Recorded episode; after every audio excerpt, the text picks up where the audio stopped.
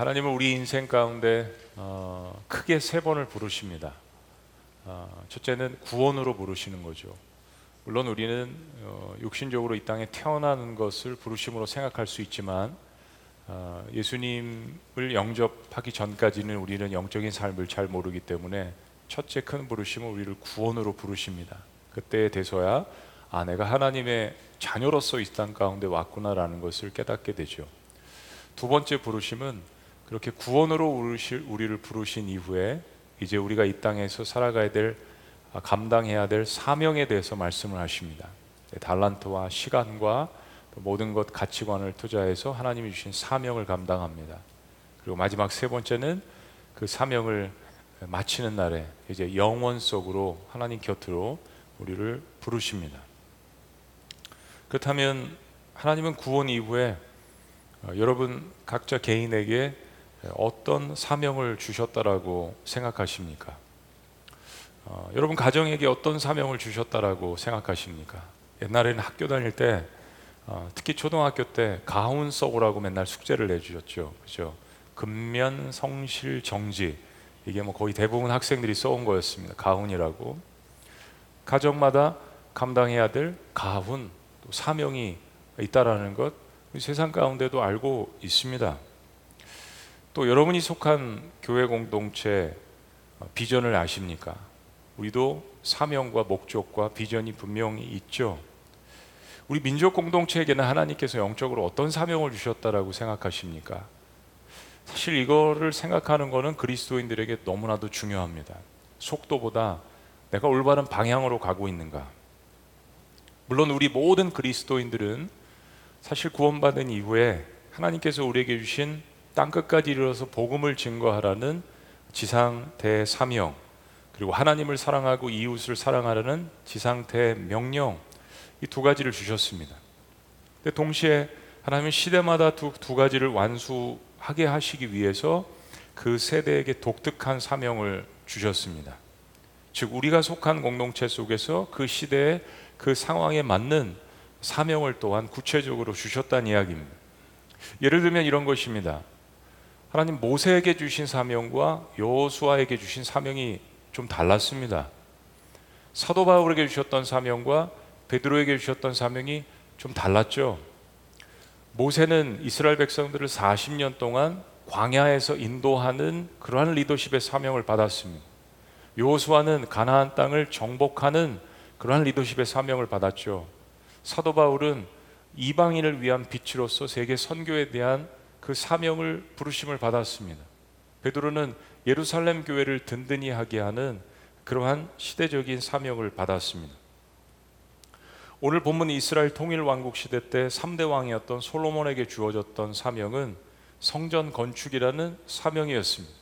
이제 더 이상 광야에서 움직이는 장막이 아니라 하나님의 법궤가 거할 그 성전을 건축하는 사명이었습니다. 그에 앞서서 이스라엘 통일 왕국 시대 때 두 번째로 오른 인물은 바로 솔로몬의 아버지였던 다윗이었죠. 다윗은 이스라엘 일대 왕으로서 어, 그 사울의 압제로 무너진 이스라엘의 국력을 바로잡고 이스라엘 백성들이 함께 모여서 예배할 성전을 짓는 것을 꿈을 꾸어왔습니다. 광야 생활을 마치고 가나를 정복한 지 적어도 40년이라는 그런 시간이 지났습니다. 하나님의 말씀이 십계명이 담겨져 있는 법궤는 여전히 방치되어 있었습니다. 이것이 다윗의 마음 가운데 굉장히 큰 걸림돌이 되었습니다. 다윗은 하나님의 법궤가 암치될 하나님의 처소를 짓기를 간절히 원했습니다. 그건 이스라엘 백성들의 그 마음 중심, 하나님을 예배하는 것을 잡아주는 하나의 중요한 비전이었습니다. 다윗은 무너진 이스라엘의 영토들을 견고하게 하기 위해서 주변의 국가들과 많은 전쟁을 치르게 되죠. 하나님은 이 전쟁에 피를 많이 흘린 다윗보다는 그의 아들인 솔로몬에게 다윗의 꿈을 이루어서 성전을 건축하게 될 것이라고 말씀하십니다.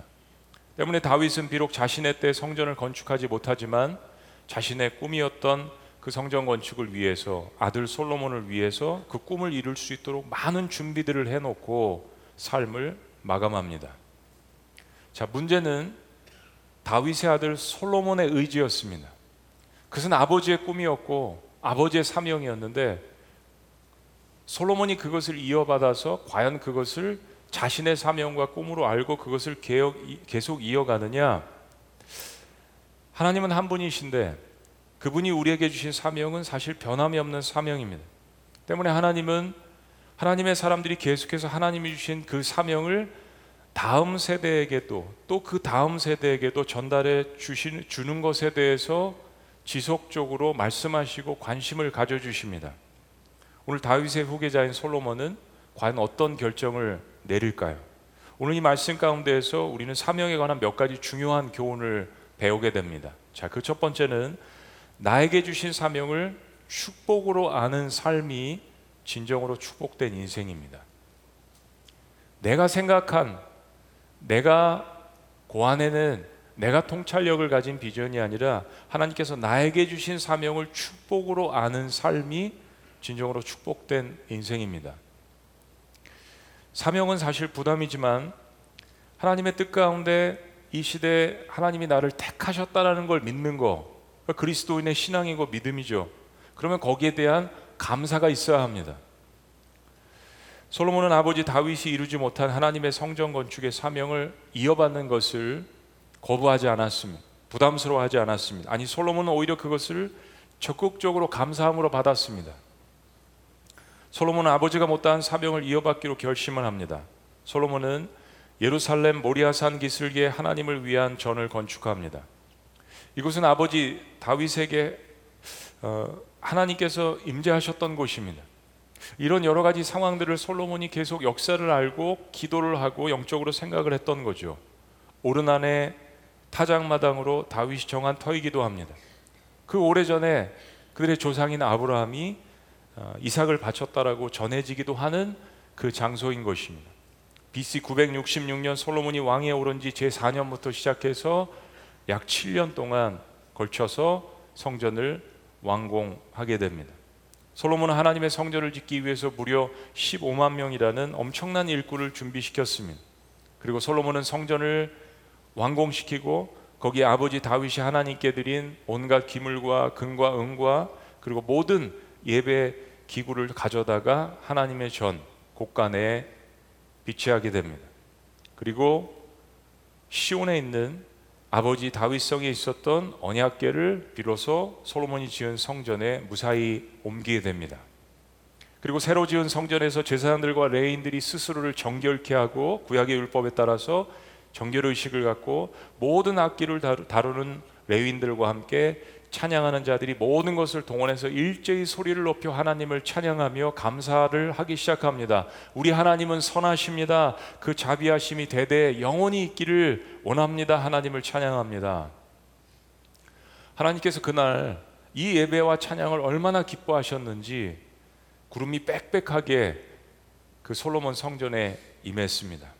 광야에서 장막 제사를 드릴 때 임했던 그 하나님의 임재를 뜻하는 그 하나님의 구름이 장막을 성전을 뒤덮었던 거예요. 실로 오랜만에 하나님의 영광이 이스라엘 땅에 임하게 된 것입니다. 그러니까 이스라엘 백성들의 이 감격은 우리의 상상을 초월하는 것이죠.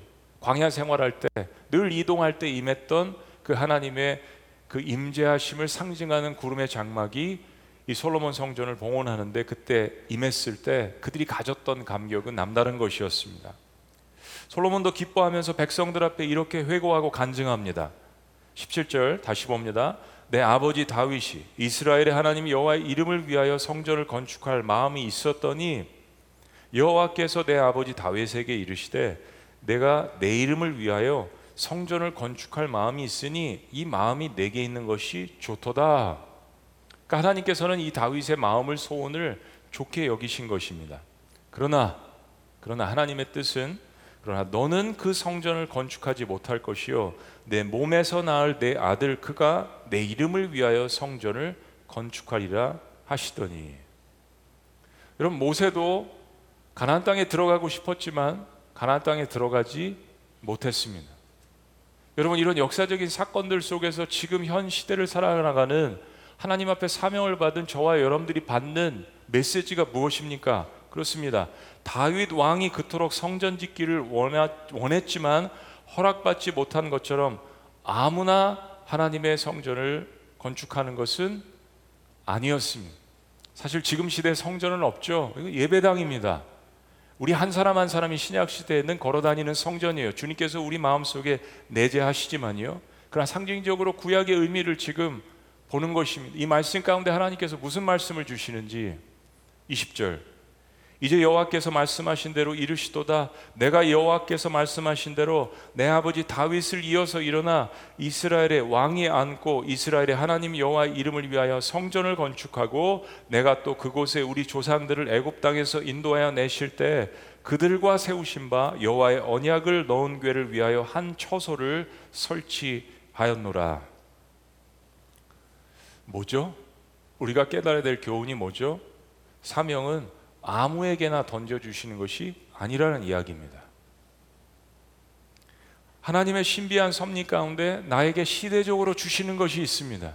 너는 이 시대에 이런 일을 해. 지금 상황이 이런데 국가와 민족을 위해서, 가정을 위해서, 다른 이웃들을 위해서, 교회 공동체를 위해서 하나님께서 시대마다 주시는 아무에게나 주시는 것이 아니라 하나님의 뜻 가운데 우리에게 던져 주시는 거룩한 사명이라는 것이 있다라는 이야기입니다. 다윗은 소원을 했지만 너무나도 원했지만 그것을 이루지 못했어요. 근데 하나님께서 하나님의 은혜 가운데 솔로몬이 하고 싶어도 또 못하는 거잖아요. 근데 하나님의 뜻 가운데 하나님께 솔로몬에게 이것을 주셨는데 솔로몬은 그것을 감사함으로 받았다라는 이야기입니다. 그 사명을 기뻐했습니다. 그리고 자신의 시대에 그것을 감당하는 것을 가장 큰 축복으로 여겼다라는 메시지입니다. 오늘 이 시대 하나님께서 지구촌 교회 공동체에 주신 독특한 사명이 있습니다. 30년 전의 사명과 또 다릅니다. 50년 전에 한국 시대 때 임했던 사명과 또 다른 것입니다.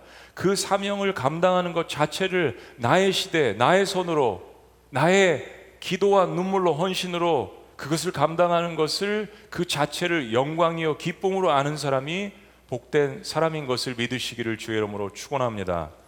두 번째 사명 받은 사람이 기억해야 될 것은 사명자는 사명을 주신 하나님 앞에 영광을 올려드린다라는 것입니다. 솔로몬은 성전을 건축한 다음에 경고망동하지 않았습니다. 솔로몬은 하나님과 백성 사이에서 자신에게 사명을 주신 하나님을 경배하고 찬양하는 모습을 보여줍니다. 열왕기상 8장과 9장을 보면 이것이 몇 번이고 반복돼서 나옵니다. 여러분 오늘 하루에 열왕기상 8장을 다 읽어보시길 원합니다. 굉장히 길지만 하나로 연결되어 있는 엄청난 기도문이 있습니다. 세번역 성경을 봅니다. 계속 이어집니다. 그런 다음에 솔로몬은 이스라엘 온 회중이 보는 데서 주님의 제단 앞에 서서 하늘을 바라보면서 두 팔을 들어서 펴고 이렇게 기도하였습니다. 주 이스라엘의 하나님 위로 하늘에나 아래로 땅에나 그 어디에도 주님과 같은 하나님은 없습니다. 주님은 온 마음을 다 기울여 주님의 뜻을 따라 사는 주님의 종들에게는 세우신 언약을 지키시고 은혜를 베푸시는 분이십니다. 주님께서는 주님의 종인 내 아버지 다윗 임금에게 약속하신 것을 지키셨으며 자기 때에 돌아왔다라는 거죠. 주님께서 친히 그에게 말씀하신 것을 오늘 이렇게 손수 자신들이 수고했어요. 자신들의 업적입니다. 땀을 흘렸어요. 눈물을 흘렸어요. 그러나 솔로몬의 이 고백을 보세요. 주님께서 친히 그에게 말씀하신 것을 오늘 이렇게 손수 주님께서 이루셨다는 이야기입니다. 솔로몬은 자신이 하나님이 주신 사명을 지난 7년 동안 성실하게 백성들과 함께 감당을 했지만 그 모든 영광을 그들과 함께 하신 그리고 그것을 이루게 하신 하나님 앞에 감사와 영광을 올려드렸습니다. 그리고 하나님께서 자기 아버지 다윗과 그리고 자신에게 약속을 지키시고 그것을 이루시는 분인 것을 모든 백성들 앞에 왕으로서 공포합니다. 그리고 하나님 앞에 찬양을 드리는 모습을 보여줍니다. 지구촌 교회가 지난 29년 동안 계속해서 민족 치유와 세상 변화의 사명을 감당할 수 있었던 것은 전적으로 하나님의 은혜였음을 믿으시기를 고백하시기를 주의 이름으로 축원합니다. 그것은 사명을 받은 부름을 받은 자의 자세입니다. 내가 노력했지만 내가 눈물을 흘렸지만 내가 헌신을 했지만 하나님의 은혜 없이는 내가 이 자리에 존재할 수 없었다라는 것을 고백하는 것 어떤 무엇보다도 하나님을 기쁘게 하는 하나님께 영광을 올려드리는 그러한 예배입니다. 하나님께서 나 같은 사람에게 이 시대에 이런 사명을 주셨다라는 것. 하나님께서 나같이 부족한 자에게 나 같은 죄인에게 이 시대적인 사명을 주셔서 내 손으로 그것을 섬길 수 있다라는 거, 그것을 고백하는 거, 그- 그리고 그것이 내 인생 가운데 가장 큰 기쁨과 축복이라는 것을 고백하는 거. 그게 사실은 축복된 자인 것입니다. 아무나가 아니라 내가 그 하나님의 시대적인 부르심 앞에 순종해서 그 사명을 감당한 자체가 기쁨이라는 거. 나를 부르시고 그 사명을 주신 하나님 앞에 감사와 영광을 그래서 올려드리는 것이 마땅한 것이라는 것은 또 다른 축복과 능력을 부여받는 그러한 비결입니다. 세 번째 사명자가 기억해야 될 것은 그러한 사명자는 자신의 한계를 알고 기도합니다. 우리가 하나님께서 주신 사명을 감당할 때 기억해야 되는 것은 모든 길이 늘 평탄하지 않다라는 것입니다. 하나님이 주신 사명이 클수록 더 고난이 많을 수 있겠죠. 더 환란이 많을 수 있겠죠. 더 반대하는 사람이 많을 수도 있을 것입니다. 모세가 받은 사명은 작은 것이 아니었습니다. 모세도 하나님 앞에 죽기를 간구했습니다. 엘리야가 받았던 사명이 적은 것이 아니었습니다. 엘리야 역시 지쳐서 하나님 앞에 죽기를 간구했습니다.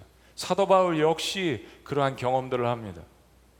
그러나 그러한 큰 영적인 거인들이 아니더라도 우리 삶에 어차피 생로병사의 문제와 삶의 숱한 고난과 어려움의 문제들이 쌓여져 있지 않겠습니까? 하나님께 영적으로 사명을 부여받은 사람들이 이 시대를 살아나가면서 우리가 싸워야 될 영적 전쟁이 있습니다. 어둠의 세력의 공격이 있습니다. 사명자는 그래서 자신의 한계를 알고 있어야 합니다. 솔로몬은 이렇게 기도합니다. 27절. 다 같이 읽습니다. 시작. 그러나 하나님, 하나님께서 땅 위에 계시기를 우리가 어찌 바라겠습니까? 저 하늘, 저 하늘을 위에 하늘이라도 주님을 모시기에 부족할 터인데 제가 지은 이 성전이야 더 말하여 무엇하겠습니까? 지혜로운 기도죠. 솔로몬은 앞절에 기도할 때 자신들이 지은 성전에 이제 하나님께서 영원히 계시옵소서라는 그런 기도도 합니다. 그게요, 교만한 기도가 아니라 하나님이 성전에 꽉 이렇게 갇혀 계세요. 그런 기도가 아니라 하나님 이곳에 오시옵소서. 제가 밟는 땅마다 제가 기도하는 곳마다 예배하는 곳마다 우리가 여기 모여서 예배할 테니까 하나님 여기 와 주옵소서라는 그런 기도예요. 그러나 동시에 그 땅에 있는 사람의 손으로 지은 조그만 성전이 하나님을 모시기에 감히 불충분하다라는 거 그것 역시 잊지 않았습니다. 지혜로운 신앙의 균형이죠. 우린 사역을 감당하면서 삶을 살아나가면서 우리 한계를 분명히 깨달아야 합니다. 이것 또한 능력을 받는 비결입니다. 하나님 어떻게 저 같은 자에게 이런 사명을 주셨어요? 저는 이것을 감당하기에 너무나도 부족한 존재입니다. 하나님 저와 함께 하시겠습니까? 제 간절한 기도를 들어주시겠습니까? 이해할 수 없는 하나님의 은혜로 성령의 역사가 하나님의 영이 저에게 머무르는 것 너무 감사합니다. 그러나 하나님 어떻게 저의 삶이 하나님을 감당할 수 있겠습니까? 그런 기도란 이야기죠. 하늘과 땅의 차이를 알아야 합니다. 그래야 더욱 하나님을 의지하고 기도할 수 있는 것입니다. 날마다 하나님 앞에 기도하며 예배하며 나아가지만 하나님 앞에 가까이 갈수록 내가 더욱더 죄인된 것을 깨달으며 그래서 더욱더 하나님을 사랑하고 찬양을 원하는 이 두 가지의 균형된 마음이 우리 안에 있을 때 하나님은 날마다 오히려 우리와 함께 더 만나 주시고 동행해 주시는 것입니다. 솔로몬은 자신과 자신들의 백성들의 한계를 고백하며 이렇게 기도를 이어나갑니다. 29절, 28절. 그러나 하나님 제 한계를 알아요. 압니다. 그러나 주 하나의 하나님 주님의 종이 드리는 기도와 간구를 돌아보시며 오늘 주님의 종이 주님 앞에 부르짖으면서 드린 이 기도를 들어 주십시오. 주님께서 밤낮으로 눈을 뜨시고 이 성전을 살펴 주십시오. 왜냐하면 우리가 모이는 곳이니까. 이것은 주님께서 내 이름이 거기에 있을 것이다 하고 말씀하신 곳입니다. 주님의 종이 이것을 바라보면서 기도할 때 이 종의 기도를 들어주십시오. 그리고 주님의 종인 나와 주님의 백성 이스라엘이 이곳을 바라보며 기도할 때 그 기도를 들어주십시오. 주님께서 계시는 것 하늘에서 들으시고 들으시는 대로 용서해 주시옵소서. 너무 지혜로운 기도죠. 사명자에게 이런 자세와 이런 기도가 필요합니다. 하나님, 우리가 하나님을 담을 수 없지만 그러나 우리가 잘못했을 때 하나님 우리가 회개와 용서를 간구하는데 하나님 이곳에 오실 거죠. 우리의 기도를 들어주실 거죠. 솔로몬이 왕으로서 하나님 앞에 고백합니다. 주의 종, 주의 종, 주의 종, 주의 종놈이 하나님 앞에 한계를 깨닫고 백성들 앞에 기도합니다.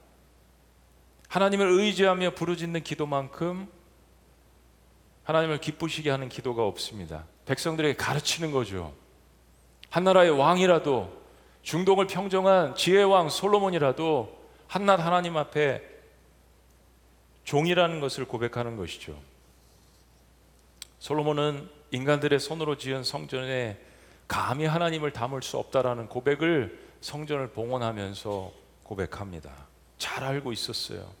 그러나 솔로몬은 하나님께서 만나 주시기로 약속한 그 장소 그것을 위하여서 모든 백성들이 늘 그 성전에 모일 수는 없지만 그곳을 향하여서 상징적으로 하나님을 생각하면서 기도할 때 응답해 주시기를 대신 간구하는 것입니다.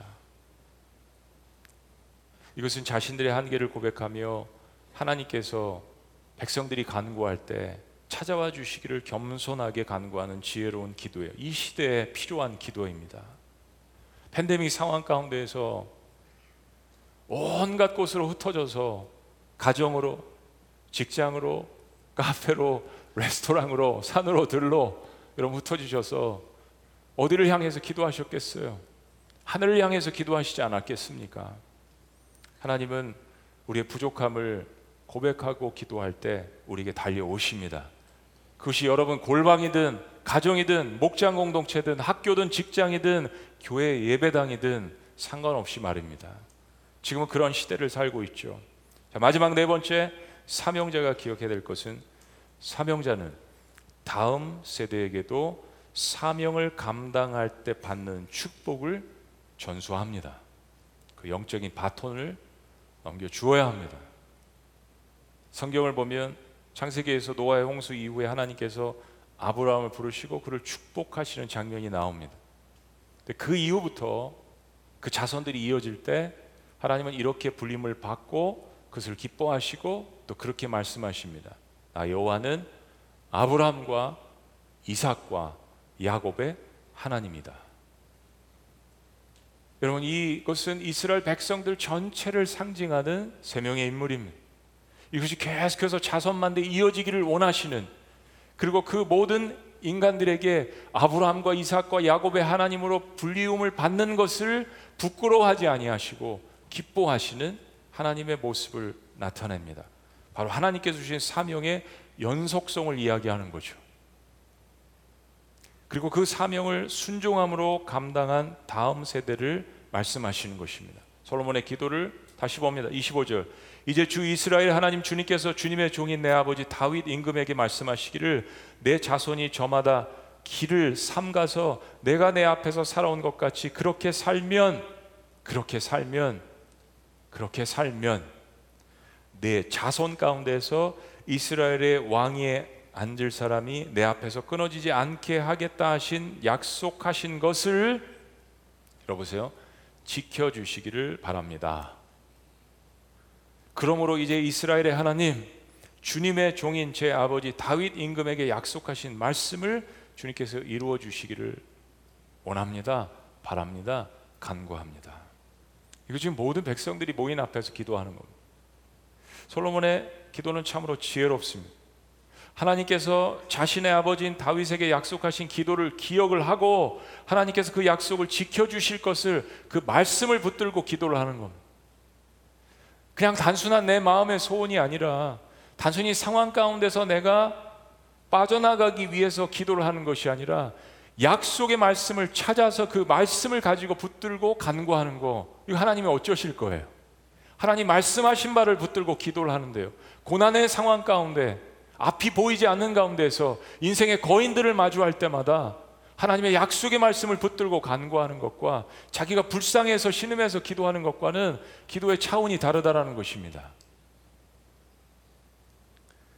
실은 다윗이 받은 그 약속의 말씀은 신명기 6장에서 하나님께서 광야에서 이스라엘 백성들에게 주신 쉐마의 말씀에서 나온 것입니다. 너희들이 가나안 땅에 들어가면 들으라 이스라엘아 라고 하셔서 말씀하신 것. 내 자손들에게 자녀들에게 이 약속의 말씀을 지키라고 계속해서 가르치기를 원하노라 들으라 이스라엘아 하나님은 한 세대에게 주신 사명이 그 세대에게서만 끝나지 않고 그것이 다음 세대에게도 계속 전수되기를 원하는 것이에요. 한 세대에만 하나님의 부흥과 축복을 누리는 것이 아니라 내가 누렸던 그 부흥과 축복과 은혜의 회복을 계속해서 다음 세대가 누릴 수 있도록 전수하는 거 이거 너무 중요하다는 것이에요. 그러나 오늘 솔로몬의 기도가 위대했던 것은 다음 세대가 그 약속의 말씀을 기억하고 하나님 이거 지켜주세요 기도한 것입니다.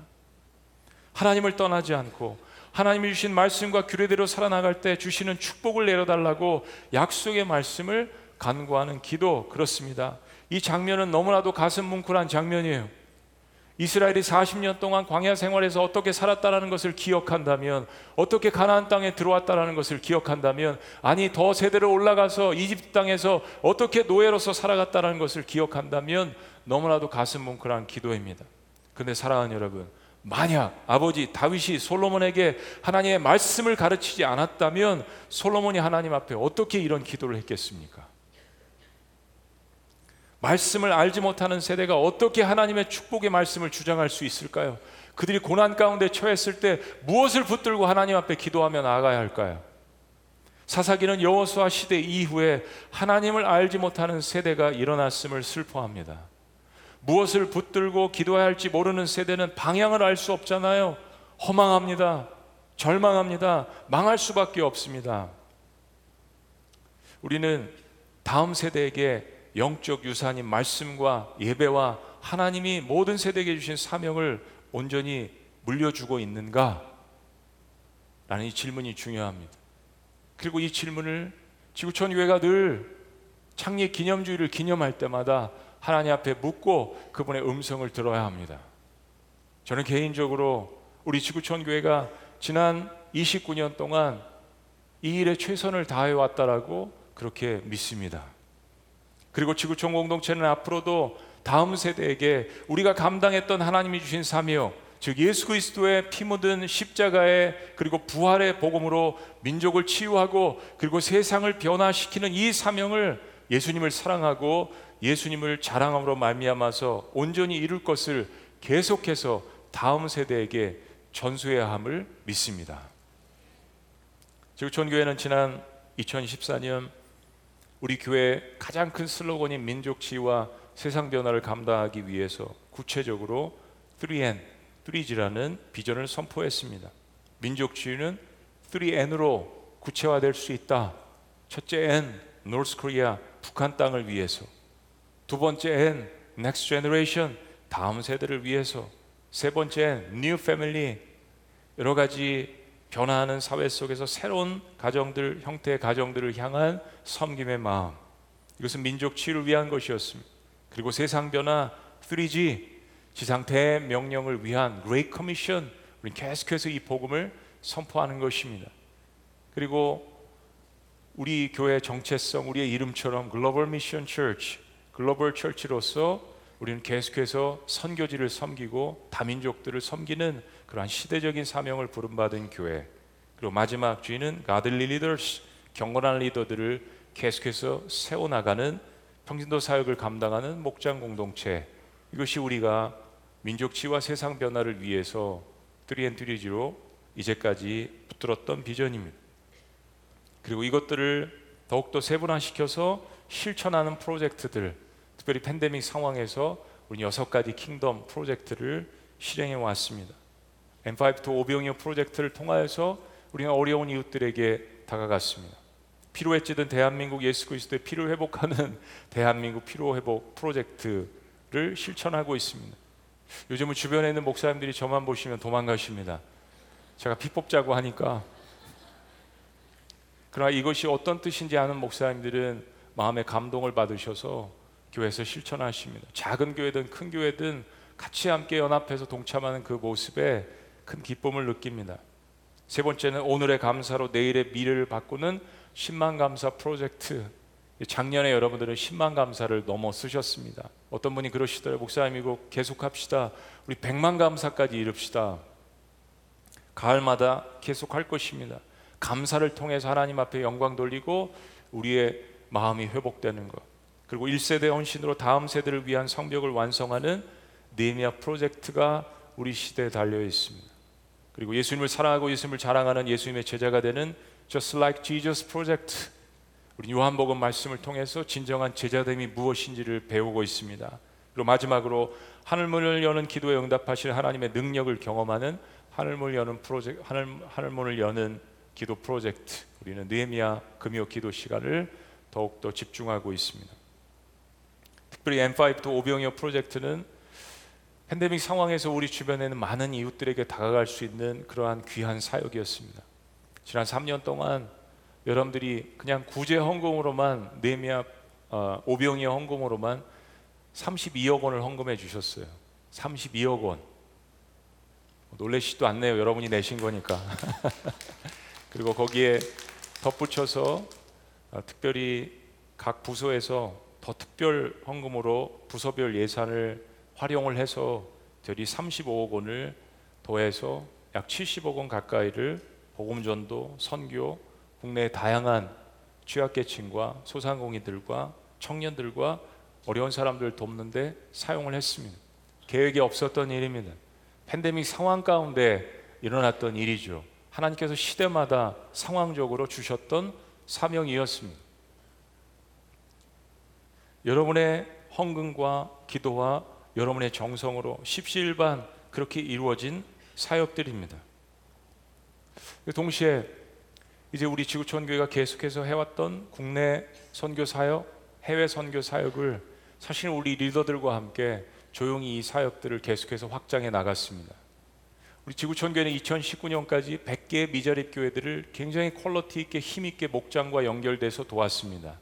사실 지난 3년 동안 매년 20개, 30개를 늘려서 우리 내년에 2000 아, 내년에 30주년을 기념할 때 200개 미자립 교회를 돕게 됩니다. 아울러서 저희 교회에서 파송한 선교사님들과 협력 선교사님들은 140 유닛입니다. 이것 역시 20개, 30개씩 조금씩 계속해서 늘려 나가서 내년 30주년이 되면 220 유닛을 저희 선교사님들을 파송하고 도울 수 있게 되었습니다. 너무나도 놀라운 하나님의 계획이시죠. 그리고 그러는 가운데 저의 마음 가운데 기도 제목이 생겼습니다. 하나님 저희가 팬데믹 상황 가운데에서 우리 성도들도 힘든데 저희가 부족하지만 민족 치유와 세상 변화라는 이 캐치 슬로건 아래서 하나님 저희가 곳간을 열고 힘껏 마음껏 세상을 돕고 민족을 치유하는데 헌신했습니다. 하나님 이제 우리 앞에 이것을 계속해서 이제까지 감당해온 이것을 다음 세대에게 물려주하는 그 하나님께서 우리에게 주신 이 명령이 있는데 우리 대에 끝나지 않고 여기서만 머물지 않고 네미아 프로젝트를 통하여서 계속해서 하나님 이 사역을 감당할 수 있도록 우리의 손에 힘을 더하여 주옵소서. 라는 느헤미야가 했던 이 기도가 제 마음 가운데 있습니다. 느헤미야 프로젝트는 다음 세대를 위해서 영적, 물리적 가상 공간을 세워 나가는 소중한 프로젝트입니다. 사실 다음 세대를 위한다라고 그것이 중심이지만 가장 먼저 장애인을 위해서 5억 원이라는 헌금들을 여러분들 가운데에서 몇몇 분이 해주셨습니다. 그리고 시니어 그룹들도 거할 수 있는 곳을 만드는 사실은 다음 세대가 중심이면서 그들을 중심으로 인해서 모든 세대가 함께 거할 수 있는 그리고 글로벌 처치 세계 선교를 향하여서 계속해서 이 사역들을 감당하는 이 마음이 우리에게 있는데 하나님 우리가 어려운 가운데 그래도 우리가 헌신하고 이렇게 희생했는데 하나님 이제 우리 느헤미야 프로젝트에 하나님께서 함께하여 주셔서 계속해서 하나님께서 주신 이 민족 치유와 세상 변화를 위한 사명을 감당할 수 있는 지구촌 교회가 될 수 있도록 역사하여 주시옵소서. 오늘 여러분들 주보에 드린 그 기도 제목이 그런 기도 제목입니다. 계속해서 기도의 드림과 여러분의 달란트의 드림과 물질의 드림을 통하여서 이 사역에 헌신하셔서 여러분 삶의 축복과 기쁨이 넘치고 그것을 통하여서 하나님 앞에 영광 돌리는 그러한 지구촌 교회가 되시기를 주의 이름으로 축원합니다. 기도하시겠습니다.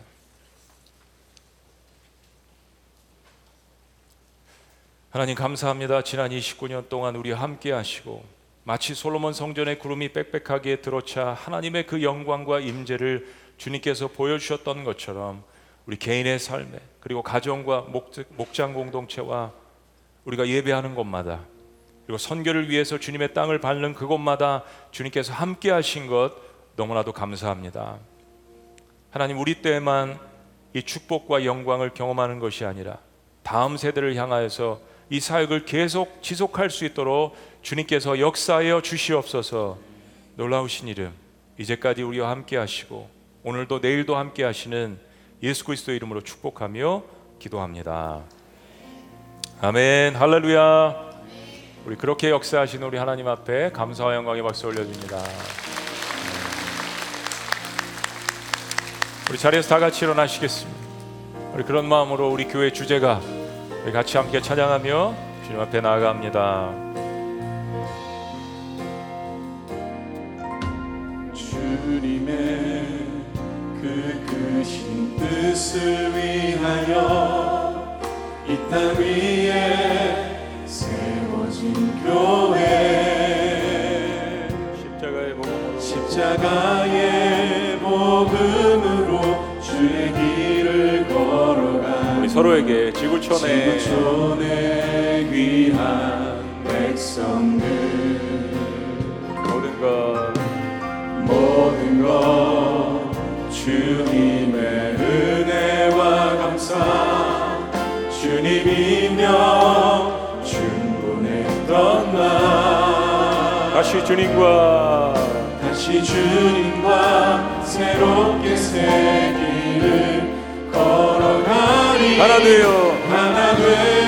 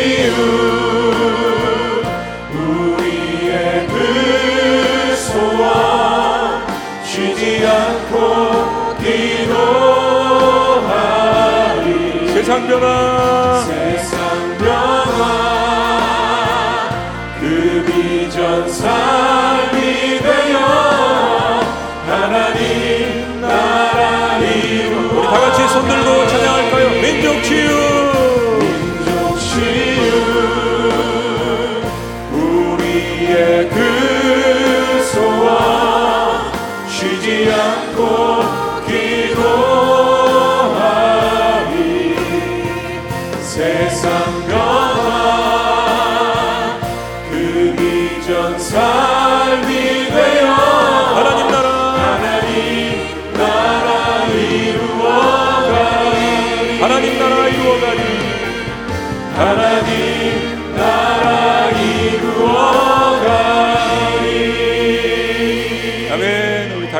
하나님 앞에 감사와 영광의 박수 올려드립니다. 네. 우리 옆에 있는 분에게 이렇게 이야기하시겠습니다. 수고하셨습니다. 그동안 수고하셨습니다. 축복합니다. 네. 기도하시겠습니다. 이제는 우리 주 예수 그리스도의 은혜와 하나님 아버지의 극진하신 사랑과 성령님의 감화 교통 역사하심이 지난 29년 동안 주님께서 맡겨주신 사명을 충실히 감당하며 기도를 쉬지 않은 하나님의 백성들 그리고 그것을 다음 세대에게 전수하기를 소망하는 모든 백성들의 기도와 삶과 사역과 사명이 다음 세대 위에 영원토록 함께 하시기를 간절히 축원합나이다. 아멘.